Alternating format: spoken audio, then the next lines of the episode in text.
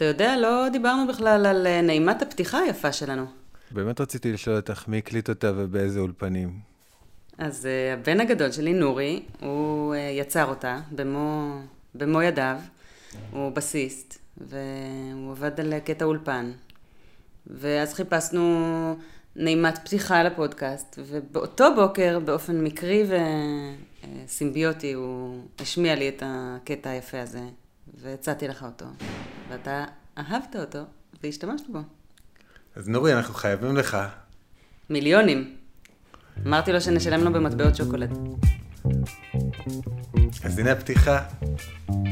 מה קוראות האיילות? מה קוראות האיילות? פודקאסט בנושא ספרות ילדים ונוער. עם מאיה מיטב. וגורי לני.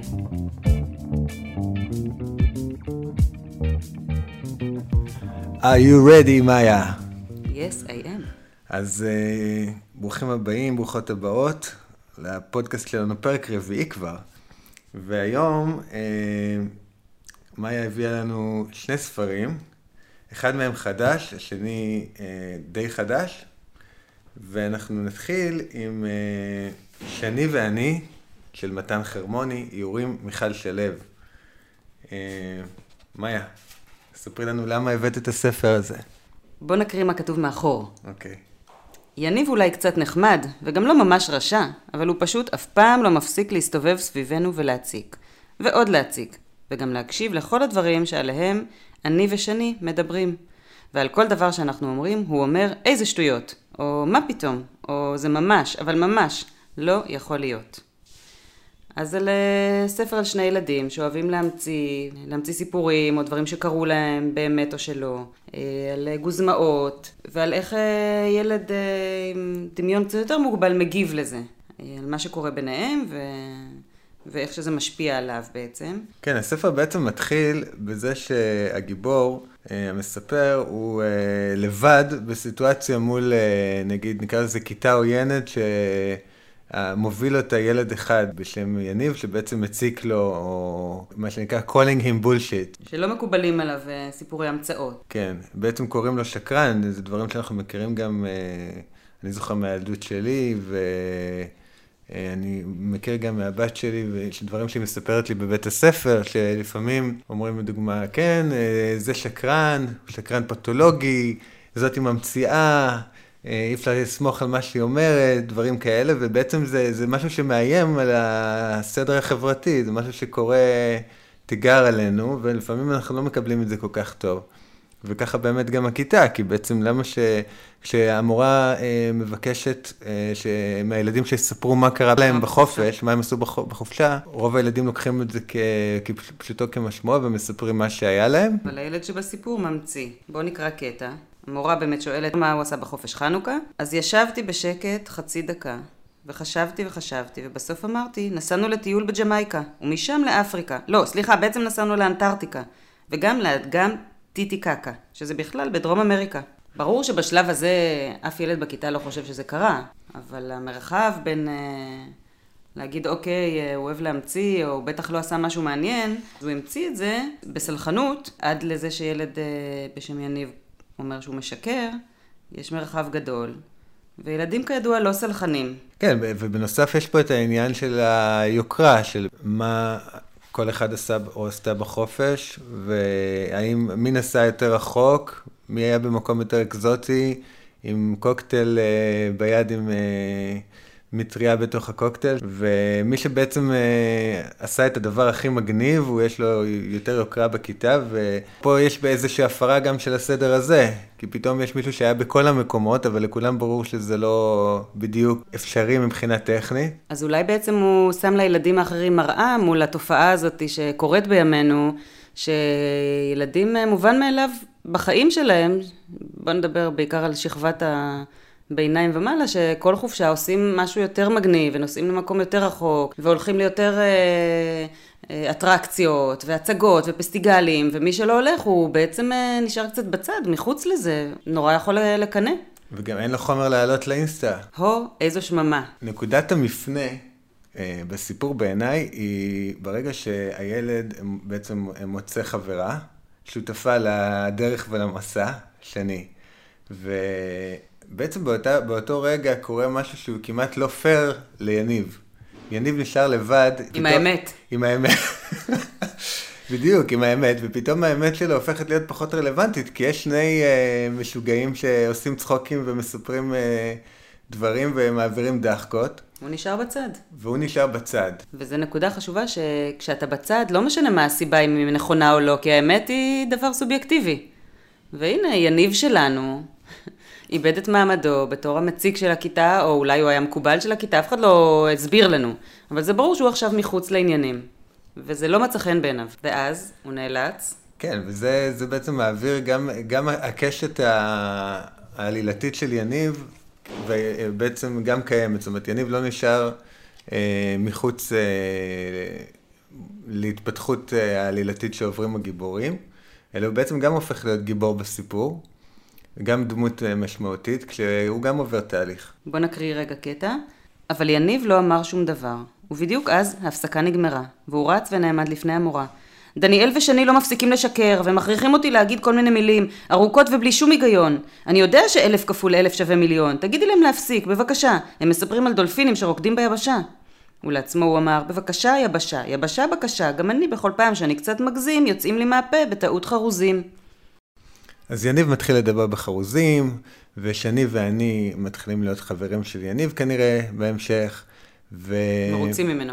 כן, ואנחנו... הוא עבר לצד שלהם. כן, הנון קונפורמיסט הפך להיות קונפורמיסט, וזה משאיר אותנו קצת עם תהיות באמת. אני שואל את עצמי, קודם כל, האם הספר לא השקיע קצת יותר מדי מאמץ, אה, ואנחנו איתו, בשביל להעביר אה, את הרעיון שמותר להגיד שטויות. שזה, כי זה מעבר למותר להגיד שטויות, זה שדמיון יכול להציל אותך ממצבים משעממים, כי זה נפתח בזה שהיה לו משעמם בחופש, הוא לא עשה שום דבר גרנדיוזי. אז אתה אומר, מה זה גרנדיוזי? אולי זה בכלל משהו שהמצאתי. וזה כן, מעמיד אבל... אותנו אבל... מול השאלה הזאת. השאלה אם הוא יפעיל את הדמיון הזה גם במהלך החופש, או רק uh, בזמן שהוא היה צריך לספר על זה בכיתה. זאת אומרת, האם זאת ההצלה? האם זאת הצלה uh, מול, מול האחר, מול ה... הקבוצה, או שזה באמת... אה, עכשיו כלי שהוא ישתמש בו בחיים שלו ויעזור לו אישית ונפשית, זו שאלה מצוינת. נשאל את uh, יניב. אז היום נארח גם את הסופרת איריס ארגמן ונדון בנושא החם, איך לעודד ילדים לקרוא. איריס ארגמן היא סופרת ילדים, עטורת פרסים, כתבה ספרים רבים, ביניהם רוזלינדה, בכיסים של גילי, וכמובן הדובי של פרד, ספר מרגש הדמעות שתורגם לשפות רבות. כמה שפות? אני... המון. נשאל אותה. איריס גם מנהלת את תוכנית סיפרוטרון לעידוד קריאה בגנים ובתי ספר, מבית קרן קרב. אתה יודע שאני עובדת איתה בתוכנית. וואלה. וואלה. בבית קטן, על גבעה לא גדולה, עם עץ אחד של תות בגינה, גרים אמא וילד סקרן, וגם חקרן, שקוראים לו אייל, וכלב אחד, העונה לשם נוני.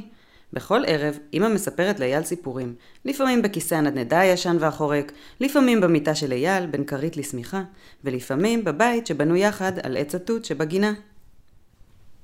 אייל אוהב להקשיב לסיפורים של אמא. היא מספרת לו סיפורים על מקומות רחוקים רחוקים, על הר געש שמתפרץ כשהוא ממש כועס, על קרחונים ואגמים קפואים, על זוהר הקוטב ועל מדבריות צהובים ולוהטים. אייל מקשיב בעיניים נוצצות, ומחשבותיו מתחילות לנדוד למקומות שבתוך הסיפורים. גם הכלב נוני מתקרבל ומצטנף, עוצם קצת את העיניים, אבל מזיז את האוזניים. לפעמים נדמה לאייל שנוני מכיר את כל הסיפורים, ואימא אומרת שיום אחד יתברר שהכלב בכלל יודע לקרוא. אז הקטע המקסים הזה הוא הקטע הפותח את הספר אה, פנס, מצפן וילד, שכתבה איריס ארגמן, ואירה בחן רב איה גורדונוי, הספר אה, יצא כבר לפני אה, כעשור, אבל אה, אנחנו אוהבים להחזיר מדי פעם ספרים ממקום גלותם על המדפים האחוריים. כן, והוא מתחבר טוב, אני חושב, גם לספר שני ואני של מתן חרמוני. מדבר באיזשהו מקום גם על מסעות, על מסעות שהם אמיתיים ודמיוניים, הם מבוססים על אמת, אבל יש בהם חלק מאוד משמעותי של uh, המצאה. כן, שאתה מגיע לסוף הסיפור ותוהה האם מה שקראת, האם, האם העלילה הזאת באמת קרתה, האם הוא, הילד אייל ביקר בקלימנג'ארו, האם הוא uh, אה, הגיע למדבר, אה, וילד אה, ששומע את הסיפור יכול לבחור אם להאמין או לא. זה לגיטימי שזה קרה באותה מידה שלו. נכון, כאן ה, אני חושב השותפה של הילד למסע, היא בעצם לא יוצאת איתו, היא שולחת אותו, זאת אימא שלו. היא לא נותנת צר... לו את הכלים. בדיוק, היא נותנת לו את החכה, היא לא נכון? נותנת לו את הדג. אך, איזו אימא חכמה. ומשם הוא כבר יוצא לבד וממשיך הלאה ומשחק את, ה... את המשחק כמו שהוא אה, רוצה לשחק אותו. והוא מבין מצוין מה עושים עם פנס מצפן ואבן אה, אבן טובה, שהיא זו שמחזירה אותו כל פעם אה, הביתה. אנחנו צריכים לסמוך על האינטליגנציה של הילדים, של הקוראים שלנו, שיבינו גם דברים שאנחנו לא מסבירים. זה חלק מהיופי בספרות ילדים. להצפין את זה, כמו המצפן שהוצפן. שלום איריס. היי איריס. כן. היי מאיה והי גור, בוקר טוב. בוקר אור, שמענו שנרטבת כבר הבוקר. כן, האוטובוס החליט אה, לתת לי מקלחת ככה צוננת על הבוקר להעיר אותי לאיזה ככה שתי זפטות, כדי שאני לא אחשוב, לא אחשוב שהחיים אה, הם... אה, יבשים. התקרבלות בתוך איזה מעיל מפנק ועוטף. אבל זה בסדר. חלק מהעניין. כן, זה נשמע לי כמו אחלה נושא לסיפור. בדיוק, טוב, לא משנה, בואי נמשיך, כי אז אני... אצלך כל נושא הוא... כל נושא הוא כן. טוב לסיפור אצלך, זה לא, לא נתקדם. כן, זהו, זה הכל מיד עובר לאסוציאציות. אז אה, באמת הנושא שלנו היום אה, הוא אולי קצת קלישאה, אבל תמיד שואלים את זה ואפשר לדבר על זה בלי סוף, איך לעודד את הילדים לקרוא, במיוחד בימינו אנו ועם דור המסכים. Uh, מה, מה העמדה שלך uh, בנושא? קודם כל, uh, אין מתכון אחד. אני לא, לא ממש אוהבת את האמירה בדור שלנו, כי אני פוגשת הרבה ילדים שהם אה, קוראים אה, ספרים והם קוראים נפלאים והם קוראים שצוללים לתוך ספר ולא מניחים אותו ופשוט עד לרגע שבו הם מסיימים ומיד עוברים ומתחילים אותו שוב מההתחלה. כן. אני פוגשת הרבה ילדים כאלה, ולא רק בבית אריאלה. כי מיד יקומו המקטרגים ויאמרו, אה, טוב, הילדים בבית אריאלה במרכז תל אביב, זה לא כוחות. אז נז... לא רק שם. בוא, בואו נציין שאת uh, מעבירה סדנה לכתיבה לילדים. אלה הילדים של בית אריאלה כן. שאת פוגשת. נכון. אה, אבל בכל זאת, אה, לי לדוגמה יש ילדה בת 12, והיא לא כל כך קוראת בזמן האחרון, היא קראה את כל הארי פוטר, שמונה ספרים, אחר כך ניסתה עוד כמה דברים, הגיעה לאיזשהו בלוק. היא קראה את הספרים שלי. נכון, קראה את דני מסלי. אה, ועכשיו ככה אני תוהה לעצמי, מה הדרך הנכונה? בעבר, אה, לדוגמה, אני הנהגתי שעת קריאה, שבה כולם קראו בבית, זה עבד לאיזושהי תקופה, אה, וכרגע זה פחות עובד. אז אני חושבת ש... קודם כל באמת התקופה הזאת היא תקופה מבלבלת ולא רק לילדים, גם לנו. אנחנו גם קוראים אה, טקסטים, אבל אנחנו קוראים טקסטים קצרים יותר וקופצניים יותר, הרבה יותר תזזיתיים, העולם אה, משתנה והקשר שלנו השתנה בעקבות כל הגירויים. אנחנו חשופים להרבה יותר אינפורמציה והדעת שלנו מאוד מאוד מבולבלת ו... ועמוסה בהמון המון אה, דברים שאנחנו צריכים להכיל בתוכנו. ולכן אנחנו צריכים להתחשב בכך ולהגיש לילדים שלנו וגם לעצמנו טקסטים אחרים. זה לא אומר שנפסיק לקרוא, שנקרא רק אה, רומן גרפי, שזה גם מצוין דרך אגב, אבל אני, קודם כל, אני מקריאה לילדים שלי ספרים עד uh, גיל 18 בערך. ו... כן, זה נשמע מעין אה, בדיחה, אבל זה, זו האמת. אני מאוד אוהבת להקריא להם, ומה שאני עושה בדרך כלל, אני לוקחת ספר שאני מאוד uh, אוהבת ומתלהבת ממנו, ופשוט מתחילה להקריא אותו בקול. אה, לנוכחים לידי, בדרך כלל זה אחד הילדים, ואז שהם כבר כמובן מאוד גדולים. התינוק, התינוק כבר בן 18. כן, התינוק בן 18, אפילו לפני ממש כמה זמן הבאתי את הספר של אה, מישל קישקה, הרומן הגרפי, והוא אמר, תניחי, תניחי את זה כאן ליד, ולא הנחתי, פשוט ישבתי והקראתי את זה בקול. ובמהלך הקריאה שלי הוא לקח לי את הספר, חטף לי אותו מידיים והמשיך ובלע אותו מיד. אז הרעיון הוא קודם כל, זו דוגמה בשביל לתת מעין modeling. כן. לא לוותר, להקריא את זה בקול, לא משנה באיזה גיל. רוב ההורים, מרבית ההורים אומרים לי, תראי, אבל הילד שלי כבר גדול, הוא קורא בעצמו, מה פתאום, שיעשה את זה לבד, למה אני צריך לתווך לו את הקריאה? ניתן לו את הספר ואני אצא מהחדר. אז זו טעות מאוד גדולה. קודם כל, יש משהו מדהים בחוויה המשותפת הזו. האינטימית של לקרוא ספר יחד עם ילד ולחלוק את המחשבות ביחד. כי חלק מהקריאה זה גם לחלק, לחלוק את המחשבות המשותפות, את הדברים שאנחנו מרגישים בעקבות הקריאה. וזה הופך לנקודת מוצא לשיח אדיר, נפלא, בין הורה לילד. ולא רק בין הורה לילד, בין סבא לילד, בין סבתא, כל מי שיתווך קריאה לילד, נער, נער כן. מתבגר, נער בוגר, מה שתרצו. והעניין הזה שפשוט קודם כל לעשות את המודלינג בבית. רוב ההורים אומרים, הילדים שלי לא קוראים, אבל אם הם מסתכלים על עצמם, הם בעצמם לא קוראים. נכון, אם, אם ניקח אה, צעד אחורה, אה, ונסתכל על התמונה הזאת, אז uh, הרבה אנשים אומרים, אני רוצה שהילד שלי יקרא כשהוא לא קורא בעצמו. אה, בדיוק. אז זה באמת הצעד הראשון, וגם יש את העניין של האם אתה רוצה לתפוס את עצמך ב- כ- כבן תרבות. זאת אומרת, יש הרבה אנשים שלא מתעניינים בקריאה, לא מתעניינים בספרים, ו... והכל... אבל קריאה זה משהו רחב, אה, מאיה, זה לא דבר אחד. קריאה יכול, יכולה להיות קריאה של עיתון יומי, ויכולה להיות של קומיקס, ויכולה להיות של אפילו איזשהו אלון אה, שמגיע הביתה, לא, לא, לא, לא בהכרח פרסומי, או מגזין, או זה יכול להיות כל דבר. זה לא בהכרח שניתפס כבני תרבות. המילה הזאת היא מילה קצת מגבילה, ההגדרה הזו. לא, לא... אנחנו כולנו קוראים, קוראים מלידה.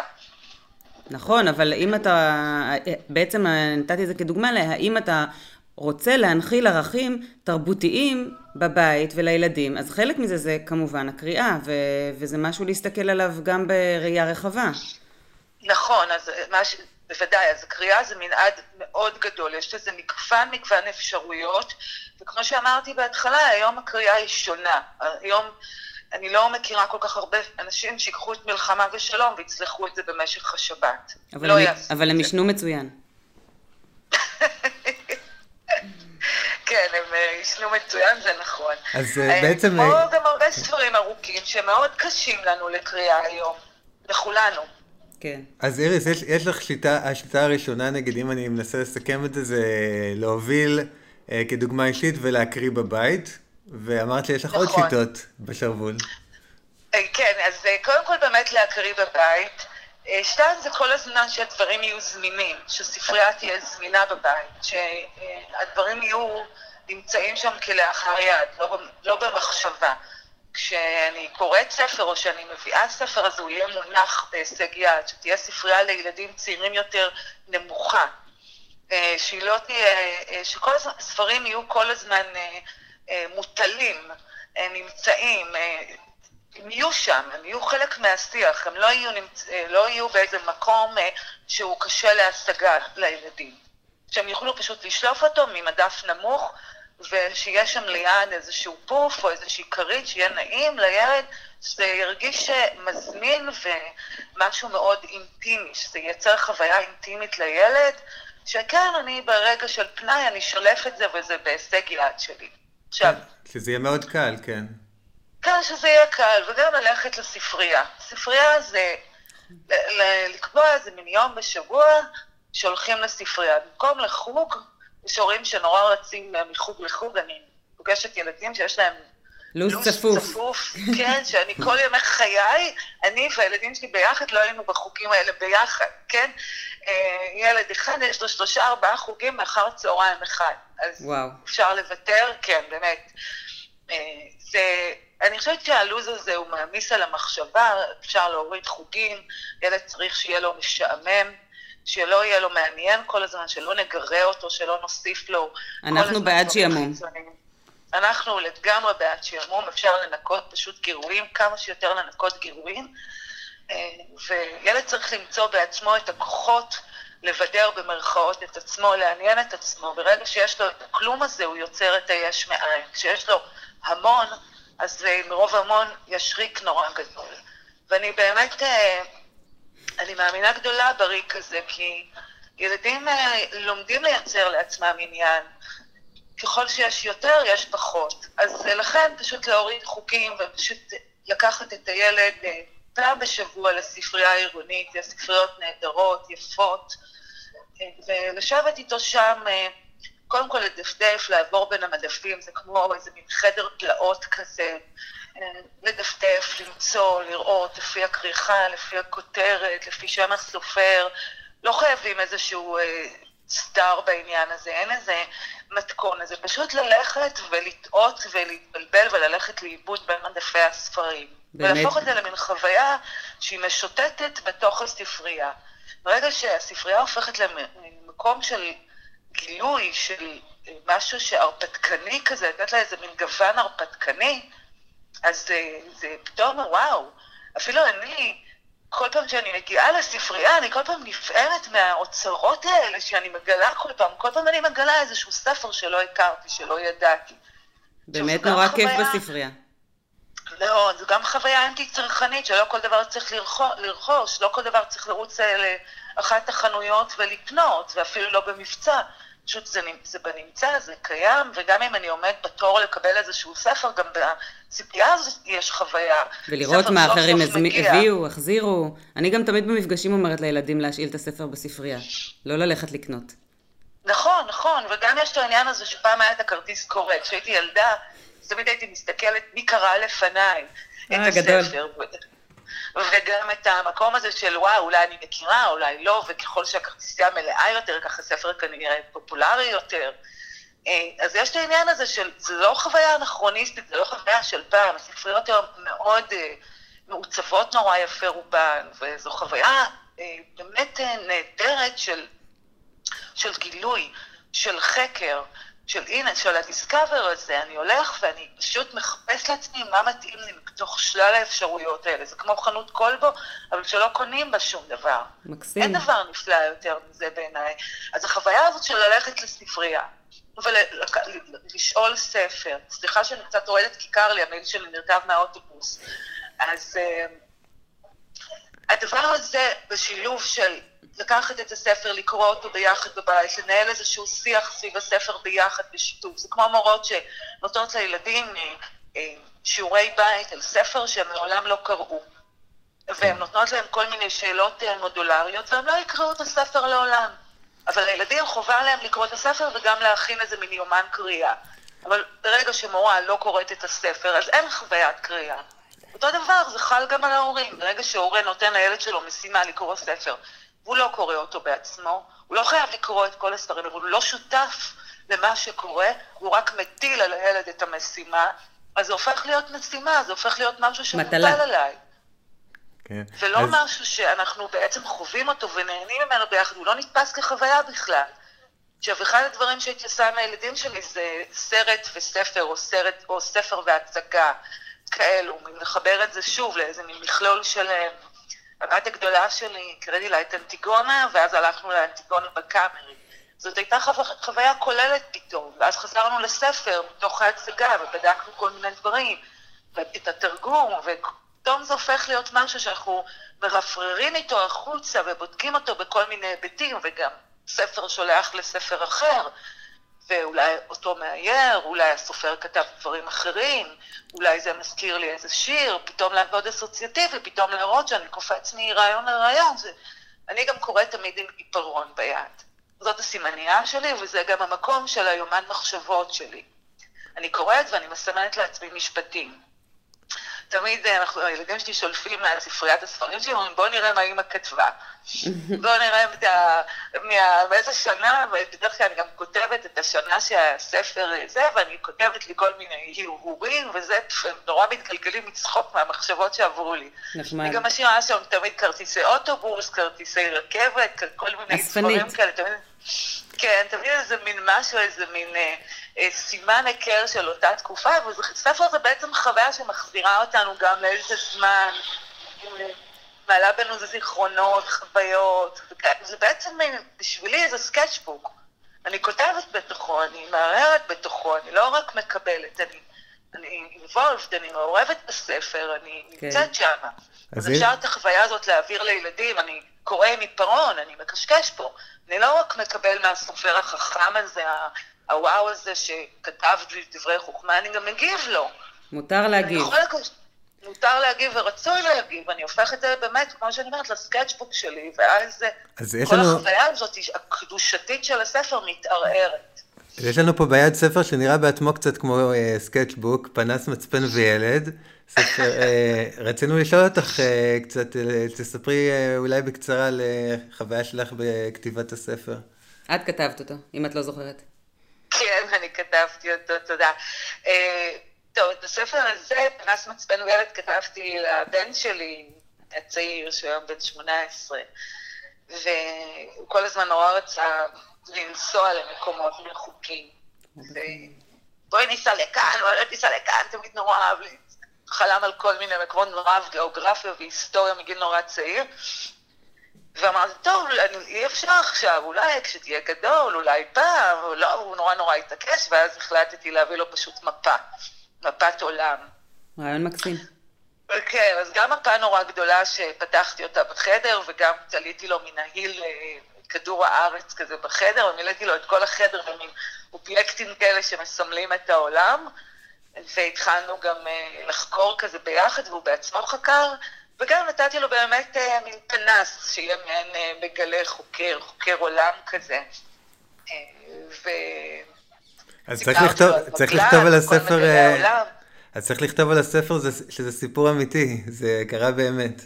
כן, כן, זה ממש כך. בעצם זה הפך לו למין, עד היום יש לו מפות תלויות בחדר, והוא נועץ את המקומות שהוא מגיע אליהם, וגם זה הפך בעצם לשיח בבית, שכל מקום שהוא מגיע, לא, לא בהכרח בחו"ל, נגיד עכשיו, לפני הגיוס, כל פעם הוא לוקח לעצמו אובייקט על המפה בארץ, והוא נוסע לנצרת, לחיפה, לעכו, לירושלים, ואז הוא מסמן לעצמו איפה הוא היה וכותב את הדברים שלו. מקסים. אה, זה בעצם היה מין מקום של אוקיי, אי אפשר במציאות, אז בואו נעשה את הדמיון, כי בסך הכל הדמיון הוא מרכך את המציאות והוא נותן לנו את היכולת לחיות את החיים, ואולי זו בעצם משמעותה של ספרות, שהוא נותן לנו את ה... יכולת לצלוח את המציאות הזו, המציאות הרי היא בעוגה בלתי נספלת. במיוחד היום, כן. היום שכל כך רטוב בחוץ. כשהמציאות הרטיבה אותך. מציאות זה דבר שיש מלא, זה מלא בהמון פרטים קטנים לא חשובים, ודמיון הוא דבר... אינסופי. הוא לא רק אינסופי, הוא גם פשוט כל כך... נהדר, שאני לא מצליחה להבין אנשים שלא רוצים לקרוא ספר, אני פשוט לא מבינה, אני לא יכולה, אני, בשבילי זה חוויה הכי מפנקת, הכי אה, שעוזרת לי ושולחת אותי למקומות אה, נפלאים וטובים, באמת. אני זוכרת כילדה קטנה שהייתה את התוכנית אה, לבת ולבן ולמי שמתעניין, היה את התסכיתים האלה ברדיו, ולכן הפוסטקאט שלכם הוא מעולה. זה מחזיר אותי מיד לשם. תודה. ש... זה ממש נפלא העניין הזה, שכשהייתי חוזרת מבית הספר, בין שתיים לארבע הייתה תוכנית לבת ולבן ולמי שמתעניין. הייתי כולי דרוכה, כולי קשובה לכל התסכיתים הנפלאים האלה, מוטי ברקן עם הקול הנפלא שלו. הייתי מאופנטת מזה, פשוט מאופנטת, לא היה דבר נפלא בעיניי יותר מהתסכיתים האלו. ולכן אני מאוד מאוד שמחה על זה שזה חוזר וזה עושה מין קאמבק כזה, נכון, נכון. ויופי יופי. איריס ארגמן, תודה רבה לך. תודה. תודה לכם, גור אילני. זה היה מהלב. תודה מיטב, תודה, תודה רבה, חיבוק גדול ושבת שלום. גם לך. שבת יבשה עשית לכולנו חשק לקרוא עם הילדים. אז מה היה לנו היום? הייתה יופי של תוכנית. אה, דיברנו על שני ספרים, למי שרוצה לרוץ ולקנות או להשאיל בספרייה. שני ואני, מאת מתן חרמוני, איורים מיכל שלו, הוצאת כתר, והספר השני, פנס, מצפן וילד, כתבה איריס ארגמן, שגם התארחה אצלנו, עירה איה גורדונוי, בהוצאת מטר. אז תודה שהקשבתם. תודה רבה. נתראה בפעם הבאה.